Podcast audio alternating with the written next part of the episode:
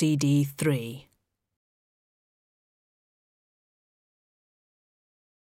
Excerpt from the Notebooks of Leonard Quirm. Consideration of the Great Bird. That a man may fly to the edges of the world and beyond, I find that if this instrument be well made and hurled with sufficient force over the endless rim, it will put a ring around the world, and the first flight of the great bird to the summit of Monte Celesti will fill the universe with wonder. The cabin for the crew is sealed against egress of air. The cabin may detach and float should the great bird land in the sea. Mm, should I add extra dragons to allow it to fly home alone should this arise? Memory to self, no. Um, the, the fixed wings of wood and canvas are contrived to change their shape in accordance with the wishes of the steersman. When the bird finds itself within the wind, it can sustain itself above it without beating its wings.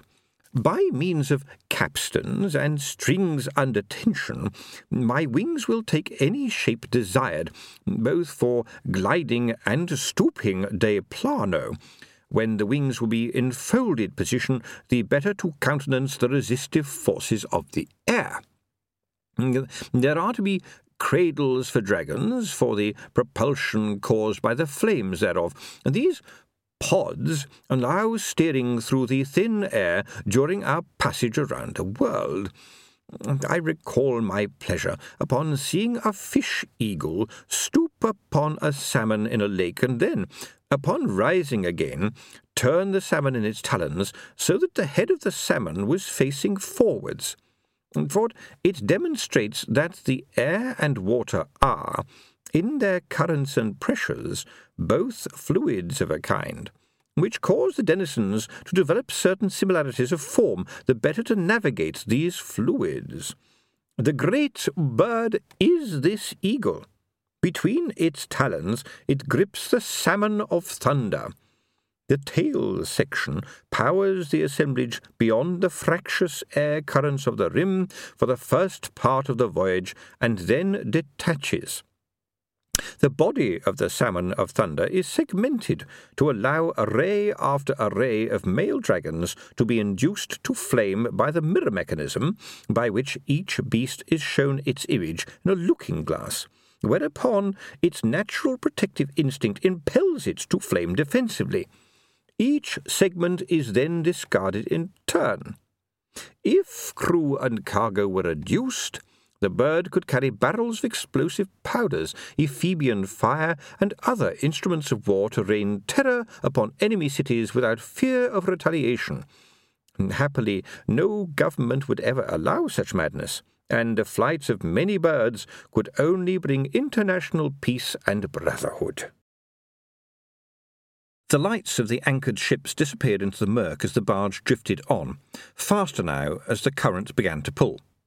No turning back now, said Leonard. There was a roll of thunder, and fingers of lightning walked along the edge of the world. Just a squall, I expect, he added, as fat drops of rain thudded on the tarpaulins. Shall we get aboard? The draglines will keep us pointed directly at the rim, and we might as well make ourselves comfortable while we wait. We ought to release the fireboats first, sir, said Carrot. Oh, silly me, yes, said Leonard. I'd forget my own head if it wasn't held on with bones and skin and things. A couple of ship's boats had been sacrificed for the attempt on the circumfence. They wallowed slightly, laden as they were with spare tins of varnish, paint, and the remains of the dragon's supper. Carrot picked up a couple of lanterns and, after a couple of tries in the gusting wind, managed to light them and place them carefully according to Leonard's instructions. Then the boats were cast adrift. Freed of the drag of the barge, they pulled away in the quickening current. The rain was hammering down now. And now let us get aboard, said Leonard, ducking back out of the rain. A cup of tea will do us good. I thought we decided we couldn't have any naked flames on board, sir, said Carrot. I have brought along a special jug of my own devising which keeps things warm, said Leonard. Or cold, if you prefer. I call it the hot or cold flask. I am at a loss as to how it knows which it is that you prefer, but nevertheless it seems to work. He led the way up the ladder. Only one small lamp lit the little cabin. It illuminated three seats, embedded among a network of levers, armatures, and springs. The crew had been up here before. They knew the layout. There was one little bed further aft on the basis that there would only be time for any one person to be asleep. String bags had been stapled to every bit of unused wall to hold water bottles and food. Unfortunately, some of Lord Vetinari's committees, devised in order to prevent their members from interfering with anything important, had turned their attention to provisioning the craft. It appeared packed for every eventuality, including alligator wrestling on a glacier. Leonard sighed. I really didn't like to say no to anyone, he said.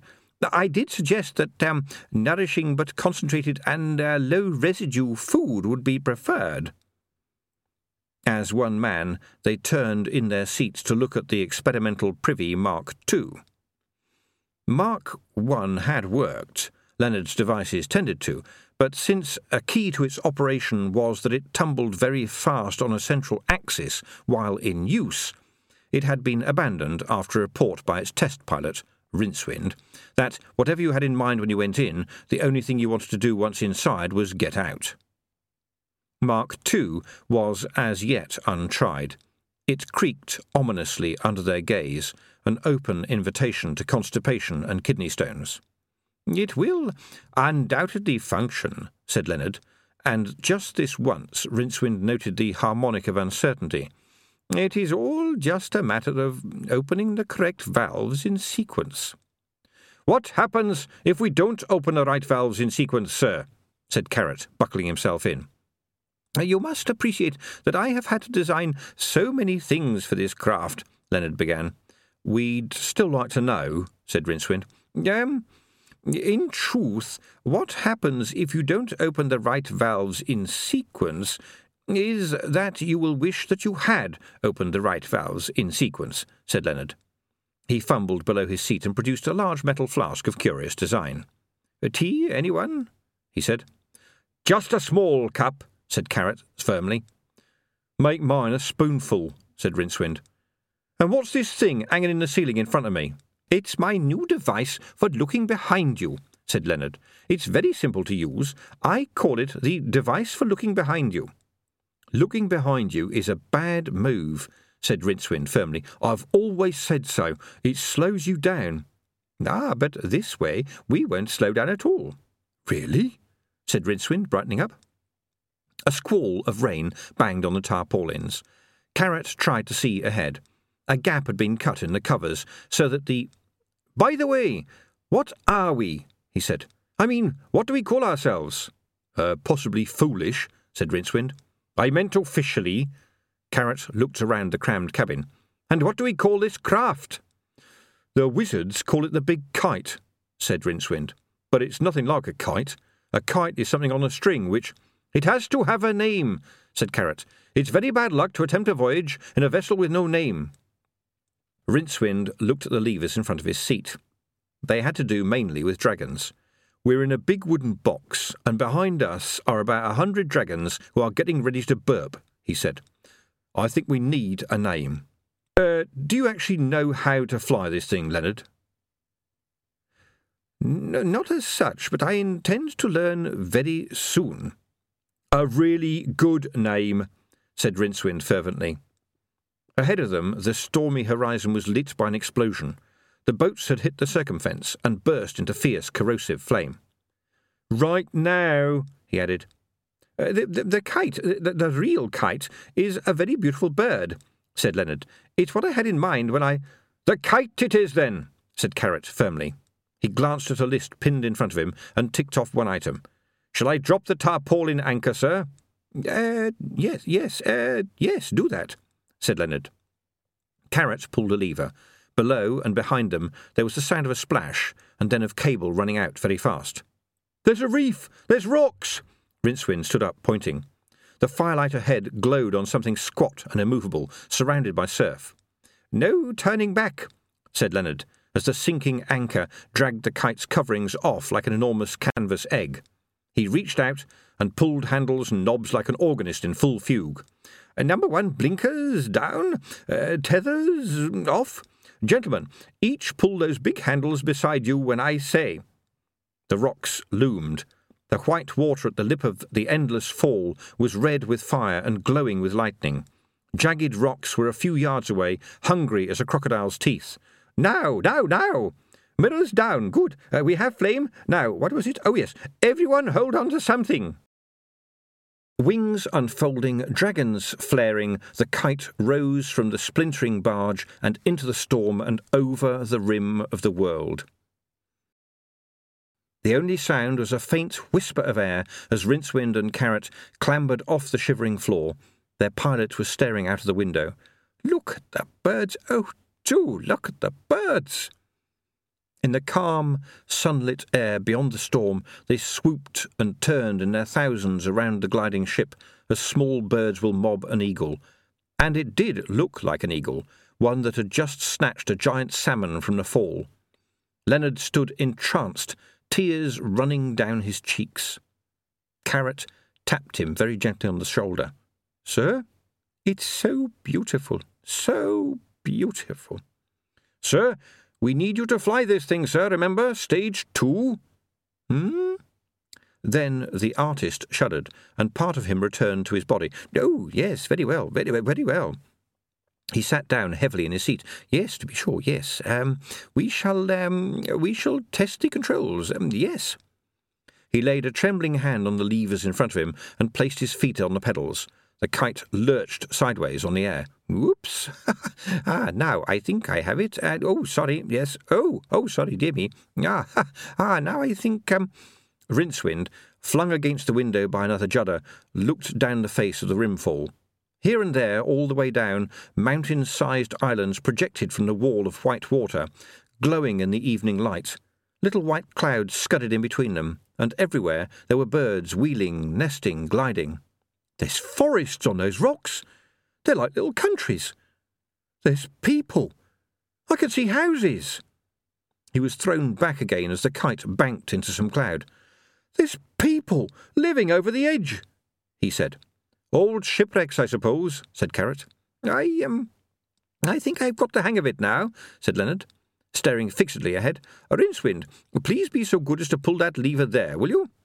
Rincewind did so. There was a clunk behind them, and the ship shook slightly as the first stage cage was dropped. As it tumbled slowly apart in the air, small dragons spread their wings and flapped hopefully back toward the disk. I thought there'd be more than that, said Rincewind. Oh, those are just the ones we use to help us get clear of the rim, said Leonard as the kite turned lazily in the air. Most of the others we'll use to go down. Down? said Rincewind. No, yes. We need to go down as quickly as we can. No time to waste. Down? This is not the time to talk about down. You kept on talking about around. Around is fine, not down. Ah, but you see, in order to go around, we need to go down fast. Leonard looked reproachful. I did put it in my notes. Down is not a direction with which I am happy. Uh, hello, hello, came a voice out of the air. Eh, Captain Carrot, said Leonard, as Rincewind sulked in his seat. Oblige me by opening the cabinet there, will you? This revealed a fragment of smashed omniscope and the face of Ponder Stibbons. It works! His shout sounded muffled and somehow small, like the squeaking of an ant. You're alive? We have separated the first dragons, and everything is going well, sir, said Carrot. No, it's not, Rincewind shouted. They want to go down. Without turning his head, Carrot reached around behind Leonard and pulled Rincewind's hat down over his face. Uh, the second stage dragons will be about ready to burn now, said Leonard. We had better get on, Mr. Stibbons. Uh, please make careful observations of all, Ponder began, but Leonard had politely closed the case. Now then, he said, if you gentlemen will undo the clips beside you and turn the large red handles, you should be able to start the process of folding the wings back in. I believe that as we increase speed, the impellers will make the process easier. He looked at Rincewind's blank face as the angry wizard freed himself from his hat. We will use the rushing air as we fall to help us reduce the size of the wings, which we will not require for a while. I understand that, said Rincewind distantly. I just hate it. The only way home is down, Rincewind, said Carrot, adjusting his seat belt. and put your helmet on. So, if everyone would once again hold tight, said Leonard, and pushed gently on a lever. Don't look so worried, Rincewind. Think of it as a sort of, mm, well, a magic carpet ride. The kite shuddered and dived. And suddenly the rimfall was under them, stretching to an infinite misty horizon, its rocky outcrops now islands in a white wall. The ship shook again, and the handle Rincewind had been leaning on started to move under its own power. There was no solid surface any more. Every piece of the ship was vibrating. He stared out of the porthole next to him. The wings, the precious wings, the things that kept you up, were folding gracefully in on themselves. Rince, wind, said Leonard, a blur in his seat. Please, pull the black lever. The wizard did so on the basis that it couldn't make things worse. But it did. He heard a series of thumps behind him. Five score of dragons, having recently digested a hydrocarbon rich meal, saw their own reflections in front of them as a rack of mirrors was, for a moment, lowered in front of their cages. They flared. Something crashed and smashed back in the fuselage. A giant foot pressed the crew back into their seats. The rimfall blurred. Through red rimmed eyes, they stared at the speeding white sea and the distant stars, and even Carrot joined in the hymn of terror which goes. Leonard was trying to shout something. With terrible effort, Rincewind turned his huge and heavy head and just made out the groan, White lever.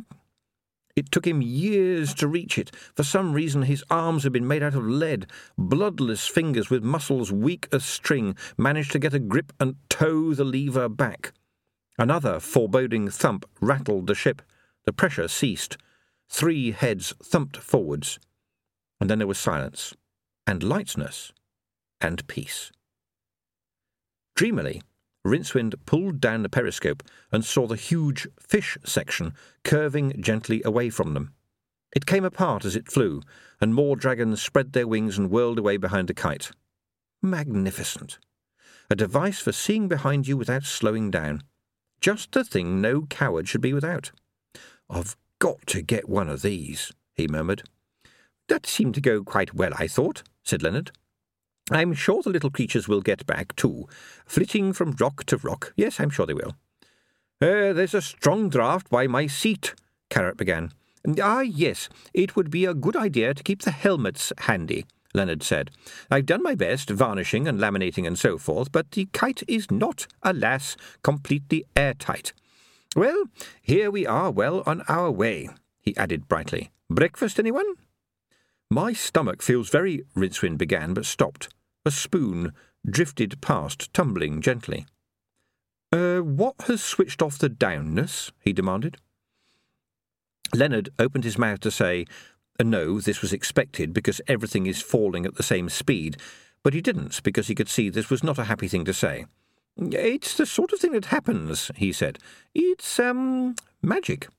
Oh, really? Oh. A cup bumped gently off Carrot's ear. He battered it away, and it disappeared somewhere aft. What kind of magic? he said. The wizards were clustered around the piece of omniscope, while Ponder struggled to adjust it. A picture exploded into view. It was horrible. Hello, hello, this is Ankh Morpork calling. The gibbering face was pushed aside, and Leonard's dome rose slowly into view. Ah, yes, good morning, he said. We are having a few uh, teething troubles. From somewhere off screen came the sound of someone being sick. What is going on? bellowed Ridcully. Well, you see, it's rather amusing.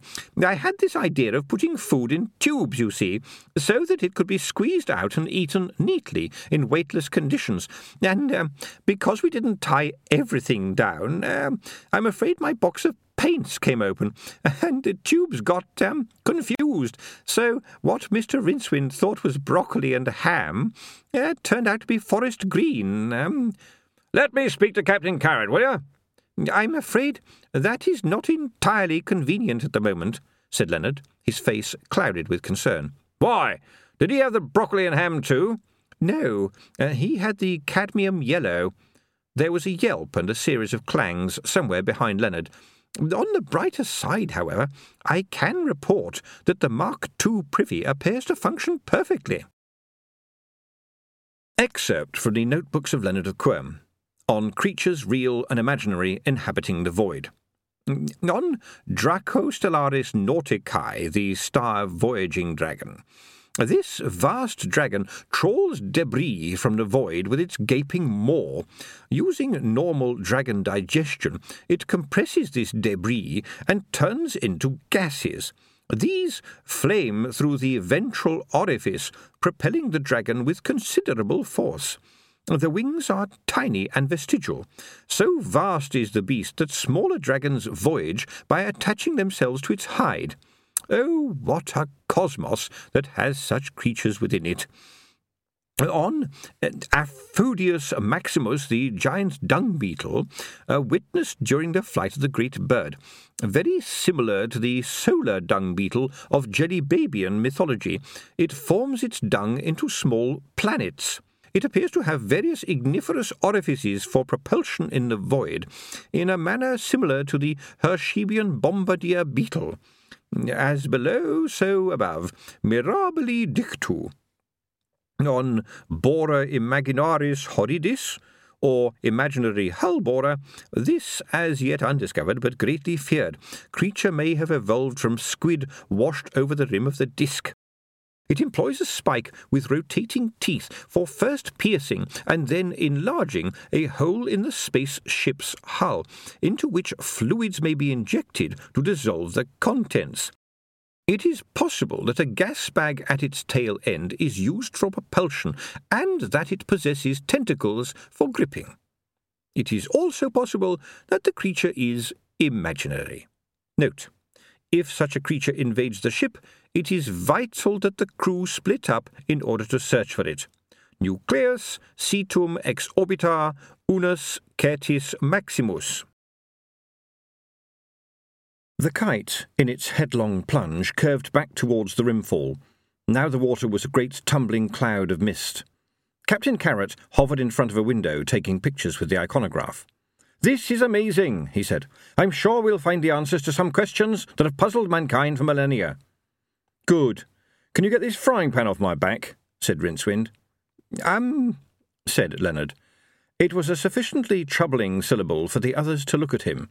We seem to be um, losing air rather faster than I thought, said the genius. But I'm sure the hull isn't any leakier than I allowed for. And we seem to be falling faster, according to Mr. Stibbons. Uh, it's a little difficult to piece it all together, of course, because of the uncertain effects of the disk's magical field, um, we should be all right if we wear our helmets all the time. There's plenty of air nearer to the world, isn't there? said Rincewind. Can't we just fly into it and open a window? Leonard stared mournfully into the mists that filled half of their view. We are um, moving very fast, he said slowly, and air at this speed. Um, air is. the thing about air. Tell me, what do you understand by the words shooting star? What's that supposed to mean? Rincewind demanded. Um, that we die an immensely horrible death. Oh, that, said Rincewind. Leonard tapped a dial on one of the tanks of air. I really don't think my calculations were that ro... Light exploded into the cabin. The kite rose through tendrils of mist. The crew stared. No one will ever believe us, said Carrot eventually. He raised his iconograph towards the view, and even the imp inside, which belongs to a species that was seldom impressed with anything, said, Gosh, in a tiny voice as it painted furiously. I don't believe this, said Rincewind, and I'm seeing it. A tower, an immensity of rock, rose from the mist, and looming over the mist, huge as worlds, the backs of four elephants. It was like flying through a cathedral thousands of miles high. It sounds like a joke, Rincewind babbled. Elephants holding up the world, and then you see it?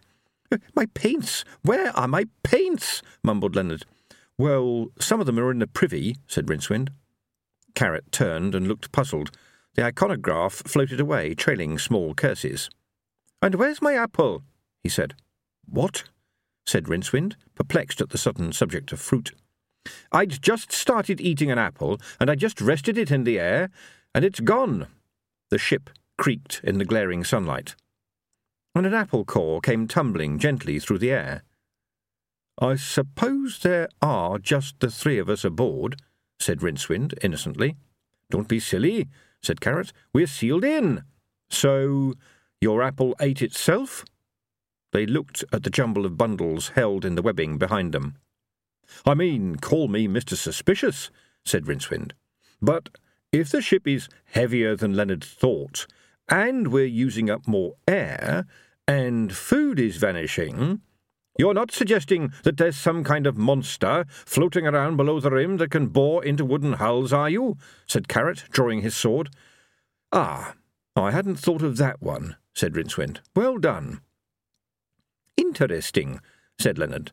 It would be, perhaps, a cross between a bird and a bivalve, somewhat squid-like, possibly, using jets of... Thank you, thank you, thank you, yes. Carrot pulled out a roll of blankets and tried to look back along the cabin. I think I saw something move, he said, just behind the air reservoirs. He ducked under a bundle of skis and disappeared into the shadows. They heard him groan. Oh, no. What? What? said Rincewind. Carrot's voice was muffled. I found a. It looks like a. skin. Ah, fascinating, said Leonard, sketching on his notepad. Possibly, once aboard a hospitable vessel, such a creature could metamorphose into. Carrot emerged, a banana skin kebabbed on the end of his sword. Rincewind rolled his eyes. I have a very definite feeling about this, he said. So have I, said Carrot. It took them some time, but finally they pushed away a box of dishcloths, and there were no more hiding places.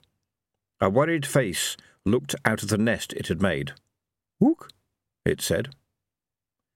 Leonard sighed, laid aside his pad, and opened up the omniscope's box. He banged on it once or twice, and it flickered and showed the outline of a head. Leonard took a deep breath. Ankh Morpork, we have an orangutan. Cohen sheathed his sword. Wouldn't have expected much to be living up here, he said, surveying the carnage. There's even less now, said Caleb. The latest fight had been over in the twinkling of an eye and the cleaving of a backbone. Any creatures that ambushed the horde did so at the end of their lives. The raw magic here must be huge, said Boy Willie. I suppose creatures like this get used to living off it. Sooner or later, something will learn to live anywhere. It's certainly doing Mad Hamish good, said Cohen. I'll swear he's not as deaf as he was. What? I said you're not as deaf as you were, Hamish. There's no need to shout, man. Can we cook 'em, do you think? said Boy Willie. They'll probably taste a bit like chicken, said Caleb. Everything does if you're hungry enough. Leave it to me, said Mrs. McGarry. You get a fire going, and I'll make this taste more like chicken than chicken. Cohen wandered off to where the minstrel was sitting by himself, working on the remains of his lute. The lad had brightened up considerably as the climb progressed, Cohen thought. He had completely stopped whimpering. Cohen sat down next to him. What are you doing, lad? he said. I see you found a skull. Uh, it's going to be the sound box, said the minstrel. He looked worried for a moment. That is all right, isn't it? Sure. Good fate for an hero having his bones made into an harp or something. It should sing out wonderful. Uh, this will be a kind of lyre, said the minstrel. It's going to be a bit primitive, I'm afraid. Even better. Good for the old songs, said Cohen. I have been thinking about the saga, the minstrel admitted. Good lad, good lad. Plenty of spakes? Um, yes. But I, I, I thought I'd start off with the legend of how Mazda stole fire for mankind in the first place. Nice, said Cohen and then a few verses about what the gods did to him. The minstrel went on, tightening a string. Did to him? Did to him? said Cohen. They made him immortal. Uh, yes, in a way, I, I suppose. What do you mean, in a way? Mm, it's classical mythology, Cohen, said the minstrel. I thought everyone knew he was chained to a rock for eternity, and every day an eagle comes and pecks out his liver. Is that true? It's mentioned in many of the classic texts. I'm not much of a reader, said Cohen. Chained to a rock? For a first offence? He's still there? Eternity isn't finished yet, Cohen. He must have had a big liver. It grows again every night, according to the legend, said the minstrel. I wish my kidneys did, said Cohen. He stared at the distant clouds that hid the snowy top of the mountain. He brought fire to everyone, and the gods did that to him, eh? Well, we'll have to see about that. The omniscope showed a snowstorm. Bad weather down there, then, said Ridcully. Uh, no, it's thaumic interference, said Ponder. They're passing under the elephants. Uh, we'll get a lot more of it, I'm afraid. Did they really say, Ankh Morpork, we have an orangutan? said the Dean. Uh, the librarian must have got on board somehow, said Ponder. You know what he's like for finding odd corners to sleep in, uh, uh, uh and that, I'm afraid, explains about the weight and the air. Uh, I have to tell you that I'm not sure that they have enough time or power to get back onto the disk now. What do you mean, you're not sure? said Lord Vetinari. Um, I mean, I, I am sure, but uh, no one likes bad news all at once, sir. Lord Vetinari looked at the big spell that dominated the cabin. It floated in the air the whole world sketched in glowing lines and, dropping from one glittering edge, a small curving line. As he watched, it lengthened slightly. They can't just turn around and come back, he said. No, sir, it doesn't work like that. Can they throw the librarian out? The wizards looked shocked. No, sir, said Ponder. That would be murder, sir. Yes, but they may save the world. One ape dies, one world lives. You do not need to be a rocket wizard to work that out, surely. You can't ask them to make a decision like that, sir. Really? I make decisions like that every day, said Lord Vetinari. Oh, very well. What are they short of? Air and dragon power, sir. If they chop up the orangutan and feed him to the dragons, won't that kill two birds with one stone? The sudden iciness told Lord Vetinari that once again he hadn't taken his audience with him. He sighed. They need dragon flame to, he said. Uh, to bring their ring path over the disc, sir, they have to fire the dragons at the right time. Vetinari looked at the magical orrery again. And now? I'm not quite sure, sir. They may crash into the disk, or they may shoot straight out into endless space. And they need air. Yes, sir. Vetinari's arm moved through the outline of the world, and a long forefinger pointed. Is there any air here? he said. That meal, said Cohen, was heroic. Now have a word for it. That's right, Mrs. McGarry, said Evil Harry. Even rat doesn't taste this much like chicken. Yes, the tentacles hardly spoiled it at all, said Caleb enthusiastically. They sat and watched the view. What had once been the world below was now a world in front, rising like an endless wall. What are they, right up there? said Cohen, pointing. Thanks, friend, said Evil Harry, looking away. I'd like the uh, chicken to stay down if it's all the same to you. Uh, they're the Virgin Islands, said the minstrel. Uh, so called because there's so many of them. Or maybe because they're hard to find, said Truckle the uncivil, burping. you can see the stars from up here, said Mad Hamish, even though 'tis day. Cohen grinned at him. It wasn't often Mad Hamish volunteered anything. They say every one of 'em's a world, said Evil Harry. Yeah, said Cohen. How many, Bard? I don't know. Uh, thousands. Millions, said the minstrel. Millions of worlds, and we get what? How old are you, Hamish? What? How born the day the old Thane died, said Hamish. When was that? Which old Thane? said Cohen patiently. What?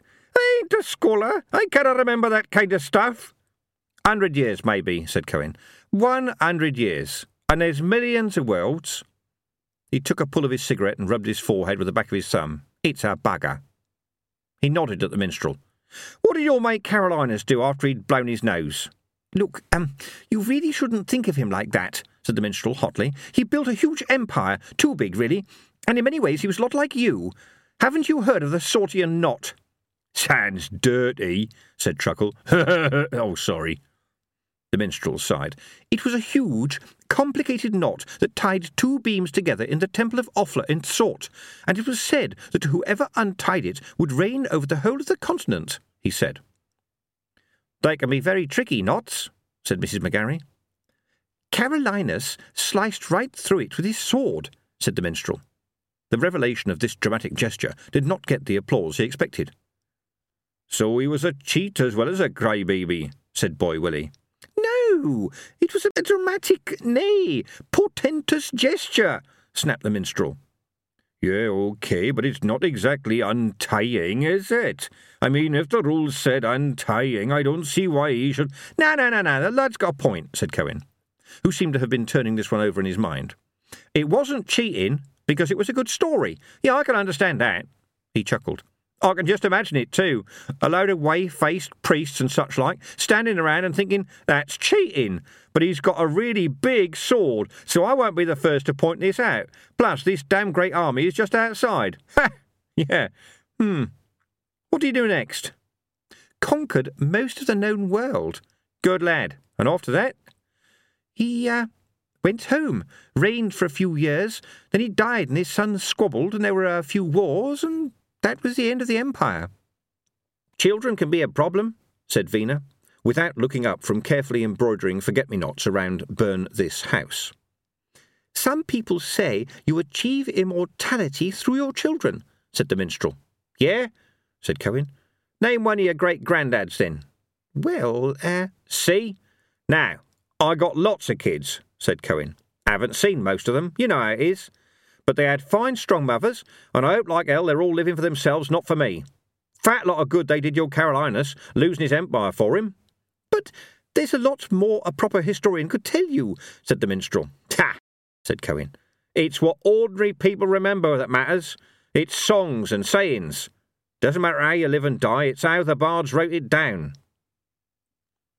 The minstrel felt their joint gaze fix on him. Um, I'm making lots of notes, he said. Ook, said the librarian by way of explanation. And then he says something fell on his head, Rincewind translated. It must have been when we dived. Can we throw some of this stuff out of the ship to lighten it? said Carrot. We don't need most of it. Uh, alas, no, said Leonard. We will lose all our air if we open the door. But we've got these breathing helmets, Rincewind pointed out. Three helmets, said Leonard. The omniscope crackled. They ignored it. The kite was still passing under the elephants, and the thing showed mostly a kind of magical snow. But Rincewind did glance up, and saw that someone in the storm was holding a card on which had been scrawled in large letters, Stand by. Ponder shook his head. Thank you, Arch-Chancellor, but I'm far too busy for you to help me, he said. But will it work? Uh, it has to, sir. It's a million to one chance. Oh, then we don't have to worry. Everyone knows million to one chances always work. Yes, sir. So all I have to do is work out if there's still enough air outside the ship for Leonard to steer it, or how many dragons he will need to fire for how long, and if there will be enough power left to get them off again. I think he's travelling at nearly the right speed, but I'm I'm not sure how much flame the dragons will have left, and I don't know what kind of surface he'll land on or anything that they'll find there. I can adapt a few spells, but they were never devised for this sort of thing. Good man, said Ridcully. Is there anything we can do to help? said the Dean. Ponder gave the other wizards a desperate look. How would Lord Vetinari have handled this? Why, yes, he said brightly. Perhaps you would be kind enough to find a cabin somewhere and come up with a list of all the various ways I could solve this, and I will just sit here and toy with a few ideas. That's what I like to see, said the Dean. A lad with enough sense to make use of the wisdom of his elders. Lord Vetinari gave Ponder a faint smile as they left the cabin. In a sudden silence, Ponder pondered. He stared at the orrery, walked around it, enlarged sections of it, peered at them, pored over the notes he had made about the power of dragon flight, stared at a model of the kite, and spent a lot of time looking at the ceiling. This wasn't the normal way of working for a wizard. A wizard evolved the wish and then devised the command. He didn't bother much with observing the universe. Rocks and trees and clouds could not have anything very intelligent to impart. They didn't even have writing on them, after all. Ponder looked at the numbers he had scribbled. As a calculation, it was like balancing a feather on a soap bubble which wasn't there. So he guessed. Extract from the notebooks of Leonard of Quirm on clothing for travelling the empty void. Costume Mark 1 is for the wizard Rincewind. Comprises a converted pearl diving helmet fitted with a simple pressure gauge. Uh, note, if eye holes turn red, head has exploded. Light boots for moving fast in the event of unexpectedness and an oiled leather suit over canvas undersuit over three layers of wool for warmth in the endless gulfs. Capacious thigh pouches will aid in collecting specimens of rock, which could also be used to combat excessive levity. One crew member has made a special request for a pocket containing cards with messages such as Run, I surrender, Stercus, help, and so on, for use in the soundless spaces. There can be no voice where there is no motion or percussion of the air. Adorno Maximus Magister. Costume Mark II for Captain Carrot Warrior will comprise a lightweight suit of stretched leather and canvas, light leather gloves with an outer covering of mail, with heavy leathered bands to prevent chest exploding and an adapted helmet in the traditional style of the Ankh Morpork watch. Costume Mark III for Leonard of Quirm will include a blown glass helmet for all round observation, fitted with improved air renewer, pockets to hold pencils, crayons, notebooks, etc., and an emergency air supply contained in puffed sleeves. A holster will be used to hold brushes, and weighted boots to hold the wearer down, in conditions of levity, for instance. Experimental recycling pants will complete the costume. A memo to self, these, alas, are not quite perfect yet. On the kite, the situation was being workshopped. This is the means by which people who don't know anything get together to pool their ignorance. Could we all hold our breath for a quarter of the time? said Carrot. Uh, no, uh, breath doesn't work like that, alas, said Leonard. Perhaps we should all stop talking, said Rincewind. Ook, said the librarian, pointing to the fuzzy screen of the omniscope. Someone was holding up another placard. The huge words could just be made out. This is what you do. Leonard snatched a pencil and began to scribble in the corner of a drawing of a machine for undermining city walls. Five minutes later, he put it down again. Remarkable, he said. He wants us to point the kite in a different direction and go faster. Where to? He doesn't say, but ah, yes, he wants us to fly directly towards the sun. Leonard gave them one of his bright smiles. It faced three blank stares. It will mean allowing one or two individual dragons to flare for a few seconds to bring us around, and then the sun, said Rincewind. It's hot, said Carrot. Yes, and I am sure we're all very glad of that, said Leonard, unrolling a plan of the kite.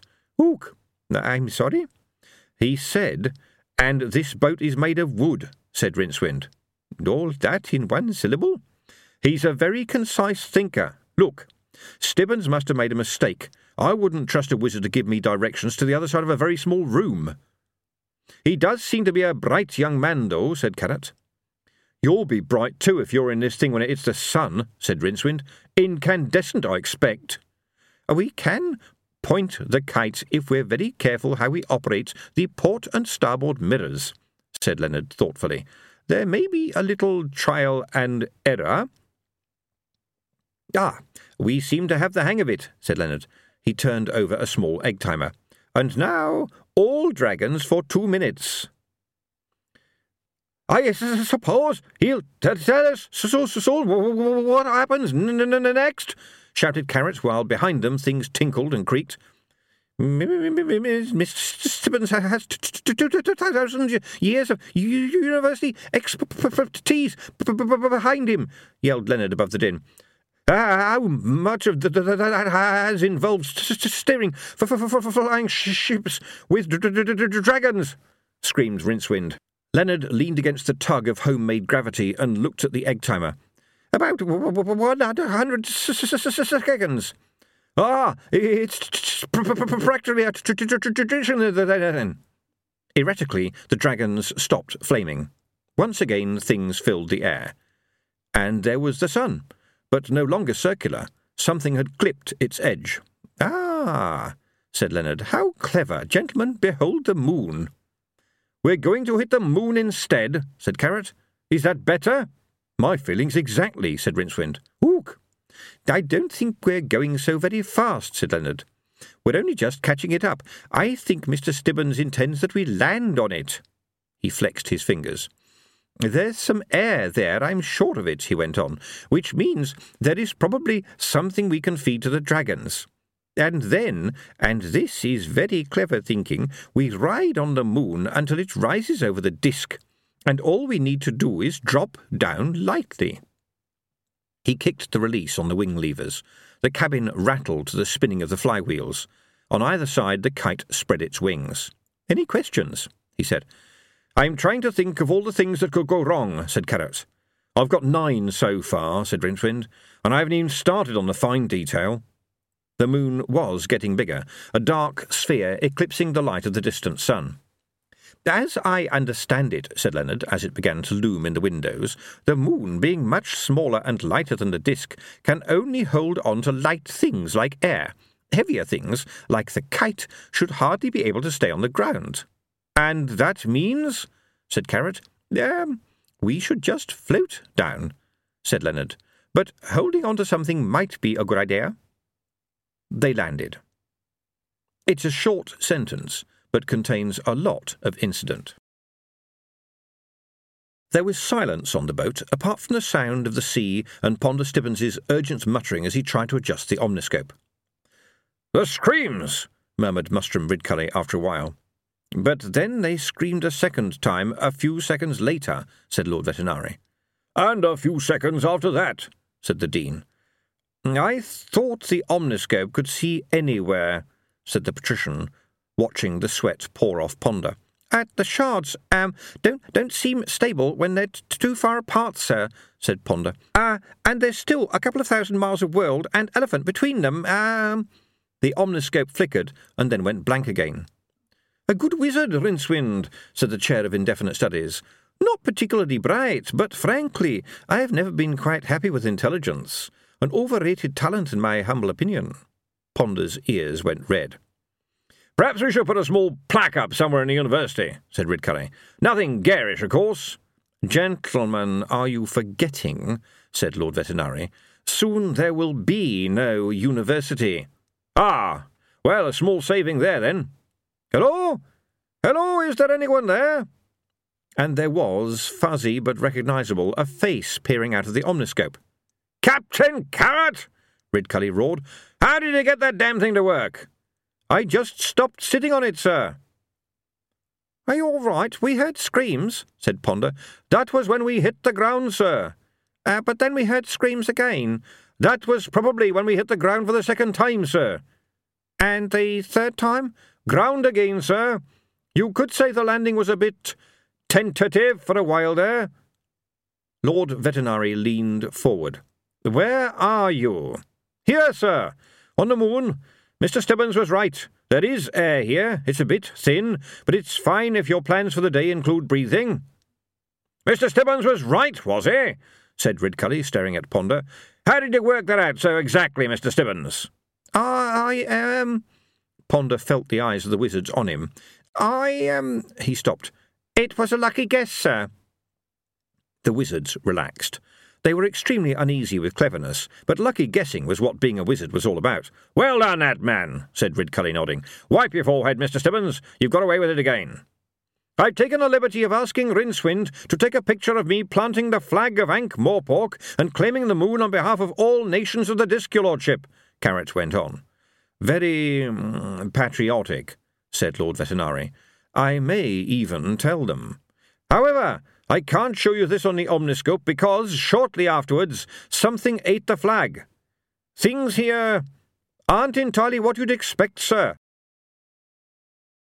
They were definitely dragons, Rincewind could see that, but they resembled swamp dragons in the same way that greyhounds resemble those yappy little dogs with lots of Z's and X's in their name. They were all nose and sleek body, with longer arms and legs than the swamp variety, and they were so silvery that they looked like moonlight hammered into shape. And they flamed, but it was not from the end that Rincewind had hitherto associated with dragons.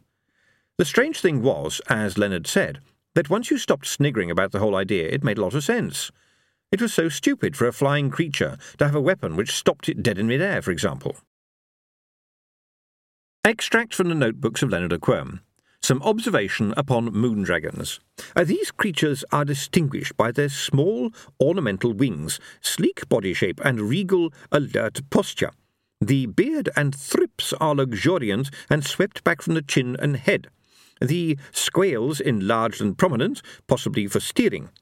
In young moon dragons, one notes the elevation of the queasels and early growth of the thrips.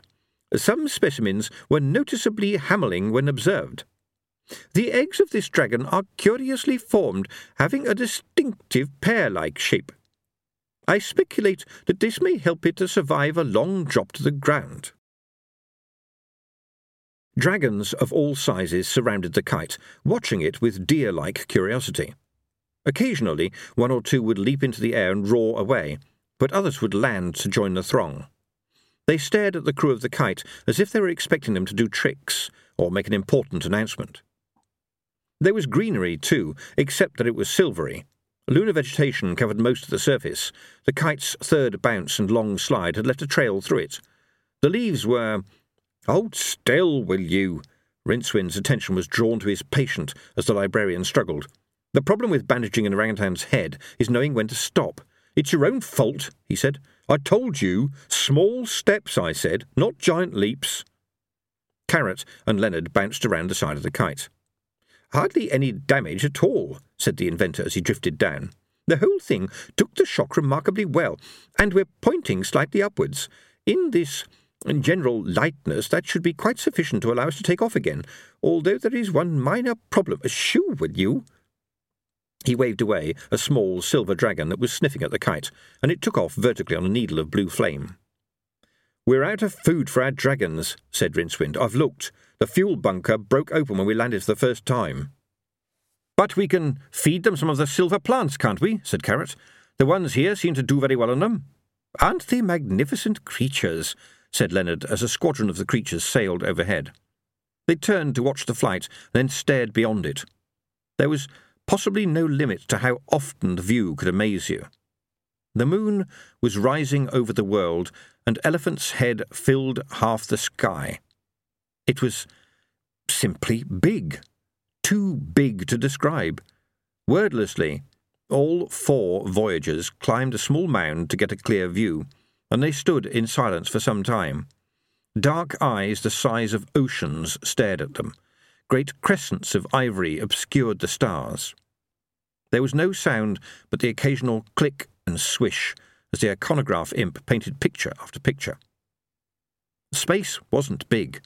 It wasn't there. It was just nothing, and therefore, in Rincewind's view, nothing to get humble about. But the world was big, and the elephant was huge. Which one is it? said Leonard after a while. I don't know, said Carrot. You know, I'm not sure I ever really believed it before. You know, about the turtle and the elephants and everything. Seeing it all like this makes me feel very, very scared, suggested Rincewind. No. Upset? No. Easily intimidated? No. Beyond the rimfall, the continents of the world were coming into view under swirls of white cloud. You know, from up here, you can't see the boundaries between nations, said Carrot almost wistfully. Is that a problem? said Leonard. Possibly something could be done. Maybe huge, really huge buildings in lines along the frontiers, said Rincewind, or, or very wide roads. You could paint them different colours to save confusion. Uh, should aerial travel become widespread, said Leonard, it would be a useful idea to grow forests in the shape of the name of the country, or of other areas of note. I will bear this in mind. I wasn't actually suggest.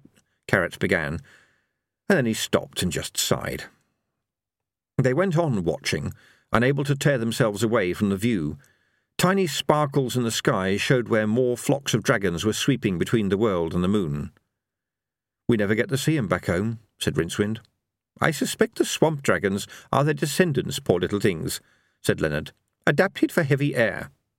I wonder what else lives down here that we don't know about, said Carrot. Well, there's always the invisible squid-like creature that sucks all the air out of... Rincewind began, but sarcasm did not carry very well out here. The universe diluted it. The huge, black, solemn eyes in the sky withered it. Besides, there was just too much. Too much of everything. He wasn't used to seeing this much universe all in one go. The blue disk of the world, unrolling slowly as the moon rose, looked outnumbered. It's too big, said Rincewind.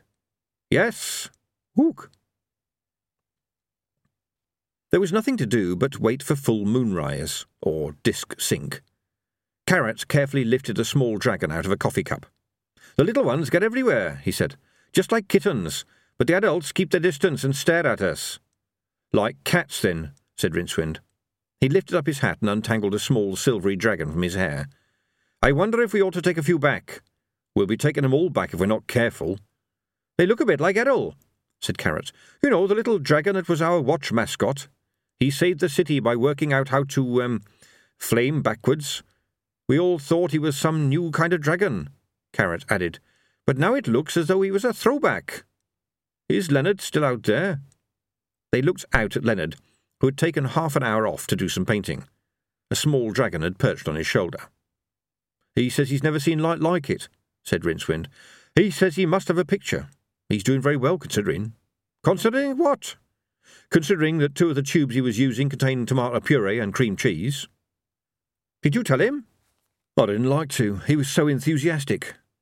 We'd better start feeding the dragons, said Carrot, putting his cup down. All right. Can you unstick this frying pan from my head, please? Half an hour later, the flicker of the omniscope screen illuminated Ponder's cabin. We've fed the dragons, said Carrot. The plants here are odd. They seem to be made of a sort of glassy metal. Leonard has a rather impressive theory that they absorb sunlight during the day and then shine at night, thus creating moonlight. The dragons seem to find it very tasty. Anyway, we shall be leaving shortly. I am just collecting some rocks. I'm sure they will come in useful, said Lord Vetinari.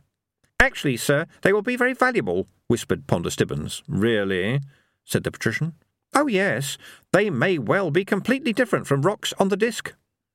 And if they are exactly the same? Oh, that would be even more interesting, sir. Lord Vetinari looked at Ponder without speaking. He could deal with most types of mind, but the one apparently operating Ponder Stibbons was of a sort he had yet to find the handles on. It was best to nod and smile and give it the bits of machinery it seemed to think were so important, lest it run amok. Well done, he said. Ah, yes, of course. And the rocks may contain valuable ores, or possibly even diamonds? Ponder shrugged. I wouldn't know about that, sir, but they may tell us more about the history of the moon. Vetinari's brow wrinkled. History, he said, but no one lives. Th- I mean, yes, well done. Tell me, do you have all the machinery you need? The swamp dragons chewed at the moon leaves. They were metallic, with a glassy surface, and little blue and green sparks sizzled over the dragon's teeth when they bit into them. The voyagers piled them up high in front of the cages. Unfortunately, the only explorer who would have noticed that the moon dragons ate only the occasional leaf was Leonard, and he had been too busy painting. Swamp dragons, on the other hand, were used to eating a lot of things in the energy poor environment of their world. Stomachs used to transmuting the equivalent of stale cakes into usable flame took delivery of dielectric surfaces chock full of almost pure energy. It was the food of the gods. It was only going to be a matter of time before one of them burped. The whole of the disk was. Well, there was the problem from Rincewind's point of view. It was below them now. It looked below, even if it was really just over there. He couldn't get over the dreadful feeling that once the kite was airborne, it would simply drop down to those distant fleecy clouds. The librarian helped him winch in the wing on his side as Leonard made ready to depart. Well, I mean, I know we've got wings and everything, Rincewind said. It's just that I'm not at home in an environment where every direction is down. Ook. I don't know what I'll say to him. Don't blow the world up sounds a pretty persuasive argument to me. I'd listen to it. And I don't like the idea of going anywhere near the gods. We're like toys to them, you know. And they don't realise how easily the arms and legs come off, he added to himself. Ook. Pardon? Do you really say that? Ook. There is a monkey god? Ook. No, no, no, that's fine, fine. Not one of our local ones, is he? Eek! Oh, the counterweight continent. Well, they'll believe just about anything over. He glanced out of the window and shuddered. Down there. There was a thud as the ratchet clicked into place. Thank you, gentlemen, said Leonard. Now, if you'll just take your seats, we. The thump of an explosion rocked the kite and knocked Rincewind off his feet. How curious! One of the dragons appears to have fired a little early. Behold, said Cohen, striking a pose. The silver horde looked around. What? said Evil Harry. Behold, the citadels of the gods, said Cohen, striking the pose again. Yeah, well, we can see it, said Caleb. Is there something wrong with your back? Write down that I spake behold, said Cohen to the minstrel. You don't have to write down any of this other stuff. You wouldn't mind saying spaking? Sorry, speaking, behold the temples of the gods, would you? said the minstrel. It's got a better rhythm. Ha! This takes me back, said Truckle. Remember, Hamish, you and me signed on with Duke Leofric Legitimate when he invaded No Thing Fjord. I mind it. Five damn days that battle took, said Truckle, because the Duchess was doing a tapestry to commemorate it, right? We had to keep doing the fights over and over again. And then there was the devil to pay when she was changing needles. There's no place for the Major on the field of battle, I've always said. Aye, and I mind you making a rude sign to the ladies, Hamish cackled. I saw that old tapestry in the castle of Rosante years later, and I could tell it was you. Could we just get on with it? said Vena. You see, there's the problem, said Cohen. It's no good just doing it. You've got to remember your posterity. said Truckle. Laugh away, said Cohen. But what about all those heroes that aren't remembered in songs and sagas, eh? You tell me about them. Eh? What heroes that aren't remembered in songs and sagas? Exactly. What's the plan? said Evil Harry, who had been watching the shimmering light over the city of the gods. Plan? said Cohen. I thought you. We're going to sneak in, smash the igniter, and run like hell. Yeah, but how do you plan to do this? said Evil Harry. He sighed when he saw their faces. You haven't got one, have you? he said wearily. You were just going to rush in, weren't you? Heroes never have a plan. It's always left up to us Dark Lords to have the plans. This is the home of the gods, lads. You think they won't notice a bunch of humans wandering around? We are intending to have a magnificent death, said Cohen. Right, right. Afterwards? Oh, dearie me. Look, I'd be thrown out of the secret society of evil madmen if I let you go at it mob-handed. Evil Harry shook his head. There's hundreds of gods, right? Everyone knows that.